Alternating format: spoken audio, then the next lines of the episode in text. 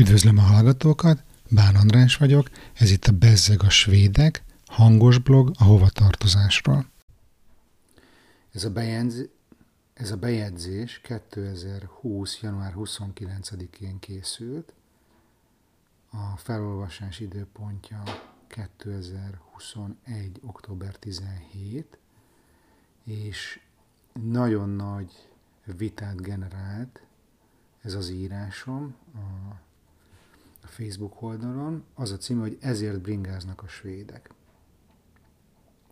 Pestről nézve annyira menők a skandinávok, hogy szép ruhában, sportosan, piros posgás arccal menő bringákon járják a tiszta, jó levegőjű nagyvárosaikat, ugye? Nekem legalábbis mindig ez volt a benyomásom róluk. Stockholmban is rengetegen bicikliznek minden nap a munkába. A jól kialakított kerékpárutakon reggel és délután csúcsforgalom van. A svéd kormány adóvisszatérítéssel támogatja az elektromos rásegítésű bringák vásárlását, virágzik a kétkerekű kultúra, tök jó, hogy már hipster is lehetsz, ha megfelelő esztetikával tekersz. Ennek a fenntartható közlekedési módnak további előnye, hogyha minden nap kétszer 25 percet cangázol, akkor már a sportolást is kihúzhatod a teendőid listájáról. Közben látom, hogy Budapesten megy az ideológiai harc, ugye ez akkor volt, amikor eh, a Tarlós elvesztette a, a főpolgármester választást, és karácsony nyert az ellenzék. A vesztes kormányoldal próbál mindenhol beleszállni a bringásokba, és sajnos a magyar főváros teljesen gépkocsi függő. Számomra elképesztő, hogy a helyi lakosok kvázi ingyen parkolhatnak az utcákon, annó a nagykörúton a, rá, a lámpákat is úgy állították át, hogy a zöld hullám az autóknak kedvezzen a 4-es 6-os villamos helyett.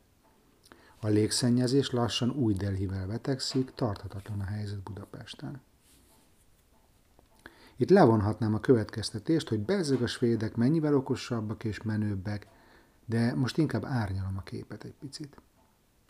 Stockholmban a városvezetés hosszú évek óta durván szorítja ki az autózást a városból. Van brutális dugódíj, ami folyamatosan emelkedik, és egyre hosszabb periódusban kell fizetni. Ezen már korábban kiakadtam egy másik bejegyzésben. A parkolási díjakat több mint a másfélszeresére emelték, amióta itt lakunk, az elmúlt nyolc év. Szisztematikusan csökkentik a parkolóhelyek számát. A régi gépkocsikat kitiltják a belvárosból, minden fronton megy a harc. Sokszor elgondolkodtam már, hogy egyáltalán kell nekünk autó. Én, aki szere, szerintem függő vagyok, mármint hogy autófüggő. Egyrészt imádom a kocsikat, másrészt azt a szabadságot, amit ad, hogy bármikor bepattanok, és oda megyek, ahová csak akarok. Nekem ez az érzés sokat megér. És egyébként sokat is fizetek érte, de még nem adtam fel annyi legyen mentségemre, hogy most már több mint 8 éve hibrid autóval járunk. Mivel, Stockholm, mivel Stockholm az EU egyik leggyorsabban növekvő régiója a lakosság számát tekintve, a kiszorított autók helyett kell valami működő alternatívát ajánlani a lakosságnak. Nézzük meg ezeket. Tömegközlekedés. Az SL-nek, az a nagy stokholmi BKK, vannak kifejezetten szimpatikus vonásai. Tök jó, hogy régióban gondolkodnak, és a bérletek, jegyek több 10 kilométeres utazásokra is érvényesek, hogy 75 percig használhatsz egy vonaljegyet. Van 100 metróállomás, és épülnek újak, két vonalat is bővítenek jelenleg. A helyközi vonatok, pendeltog, ilyen commuter train, azok is remekül működnek az agglomerációból való ingázáshoz, ahol természetesen nagy P plusz R parkolókban lehet hagyni ingyen a kocsikat. Viszont ez a rengeteg fejlesztés sokba kerül, amit nem csupán a beszedett dugódíjból fedeznek, hanem a jegyek bérletek árát is folyamatosan emelik. Ezt azonban én problémásnak találom. Az elvet is, és a mértéket is. 2020 elején a barcelonai régióból kitiltották az öreg kocsikat, és egyidejűleg csökkentették a tömegközlekedés díjait. Valami ilyesmit kéne itt is tenni, hiszen gyakorlatilag ellehetetlenítették az autósokat. És oké, értem, hogy miért. Közben viszont nem támogatják a tömegközlekedés használatát a folyamatos áremeléssel Stockholmban. A havi bérlet ára az elmúlt években így alakult, most koronában fogom ezt mondani, 2010-ben még 690 korona volt Stockholmban egy bérlet egy felnőttnek, a következő évben fölment 790-re, ez 13 os emelés, 2017-ben már 830 volt, 2020-ban már 930 korona, és a vonaljegy ára majdnem megduplázódott. Szóval a cikk, amikor írtam, akkor az elmúlt három évben 11%-os áremelkedése volt a bérleteknek. Az infláció Svédországban átlagosan évi 1-2% körül mozgott a vizsgált időszakban, úgyhogy könnyen kijelenthetjük, irreális az áremelés. Amin a legjobban ki vagyok akadva, az a vonaljegyek ára. Mivel én otthonról dolgozom, és a feleségem munkahelye is séta per bringa távolságban van a lakhelyünktől, egyikünknek sem éri meg bérletet vásárolni. Így marad a vonaljegy, ami 38 korona, ez 3,8 euró, ami szerintem elég drága, sőt, agyrém. Még szerencse, hogy van feltöltő kártya, jó, ezt most régen írtam, azóta megváltozott a dolog, most már tudsz eh, a bankkártyáddal érintős kártyával is utazni, nem kell venni külön jegyet, de akkor is 38 korona egy másfél órás, vagy egy 75 perces utazás. Úgy, hogy az 2017-ig 20 korona volt. A 20 korona, ami a mai árfolyamon 700 forint, úgyhogy akárhányszor átszállhatsz 75 percen belül, azt szerintem nagyon baráti volt, még a budapesti 300 forintos gyűjtőjegyhez eh, hasonlítva is, ugye mert Pesten minden átszállásnál újat kell lukasztani.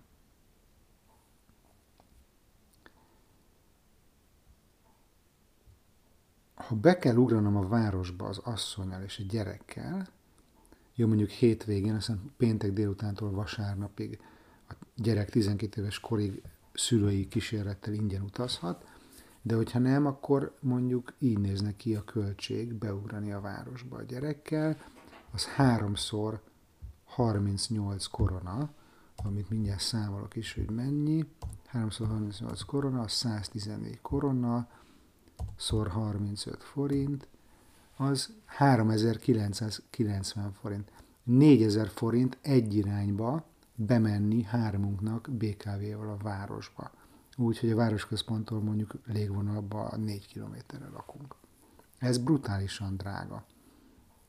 Annyira, hogy ezt már nem vagyok hajlandó megfizetni. Ezért inkább kocsival járunk majdnem mindenhova. Még akkor is, ha marhára nem szeretnék sem kényelmi, sem környezetvédelmi okokból a belvárosba beautókázni.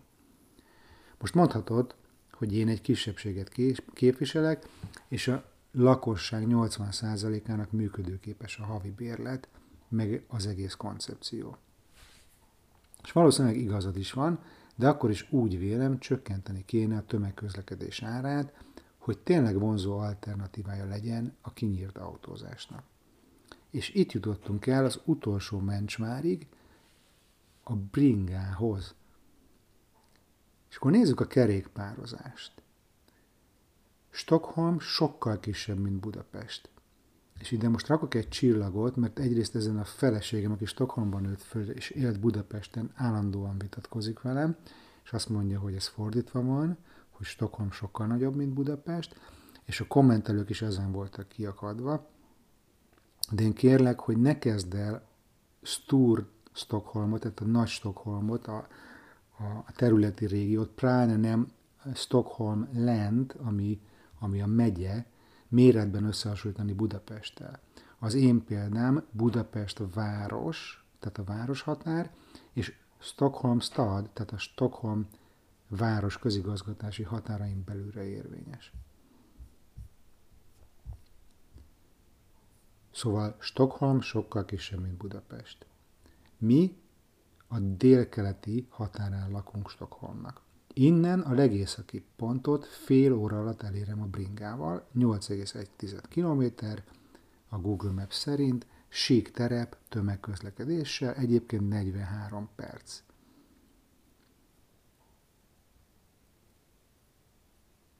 Ugye? Durva, hogy sokkal hamarabb odaérek bringával, mint tömegközlekedéssel. Budapesten ez kb. olyan, mintha Cseppelről Káposztás megy erre, ami 31 kilométer és fél óra kocsival vasárnap reggel a Google szerint érnék oda. Ugye, hogy városhatártól városhatárig. Én alapvetően imádok bringázni. Kint az erdőben. Mivel a közlekedés politika gyakorlatilag, közlekedés politika gyakorlatilag kizárta a tömegközlekedést az érhető lehetőségeim közül, mert annyira drága, és egyébként meg sok időt vesz igénybe mondjuk a bringához képest, ezért kénytelen vagyok a városba is vagy gyalog, vagy kerékpárral menni. Ez nem egy szabad választás, hanem kényszer. Rettenetesen utálom, ha valamire rákényszerítenek. A múlt pénteken egy barátommal találkoztam munka után, és nem esett annyira jól a skandináv minuszokban hazatekerni egy sörrel és egy pastrami szendvicsel a hasamban. Ráadásul a szöges gumi is lassan indokolt lehetne, mert tiszta jég bír lenni az út itt télen. Szóval pain in the ass, ahogy az angol mondja. Kényszerből erényt. Ezt meg a magyarok szokták mondani. Azt hiszem, ez tökéletesen leírja, hogy miért bringáznak olyan sokan Stockholmban és más skandináv nagyvárosokban. Mert autóval lehetetlen, BKV-val meg megfizethetetlen közlekedni. Szerinted ebből a szemszögből nézve is menő bringázni? Érdekes trend a 2010-es években, hogy a minimalizmus divat, divatossá válik a nyugati fogyasztói kultúrában. Ezzel párhuzamosan egyre több elemzés olvasható arról, hogy a mostani Y és Z generációnak esélye sincs arra, hogy olyan anyagi jólétben éljen, mint a szüleik. Az erőforrások végesek, felperzseljük a földet, az ingatlan árak irreálisak, egyre kevesebb jut mindenkinek. Ez önmagában eléggé ijesztő és nyomasztó trend. Sokan jogosan kezdenek el szorongani. Itt jöhet jól a minimalizmus, az értékrendünk újragondolása. Mi az, amire tényleg szükségünk van? Mi az, ami elég? Tudjuk-e élvezni az életünket, ha nincs kocsink és egy kis konténerben lakunk a Tiny House Movement keretében? Viszont miért vagyunk agyon dolgoztatva, ha egyre kevesebb anyagi javat tudunk megszerezni a pénzünkért? Na ezekkel a filozófiai kérdésekkel zárom. A lényeg az az, hogy szerintem baromi drága mind az autózás, mind a tömegközlekedés Stockholmban, és ezért járnak inkább biciklivel kényszerből az emberek. Köszönöm a figyelmet, és tudjátok, Facebook csoport, feliratkozás, megosztás, iTunes értékelés, meg a szokásos dolgok. Sziasztok!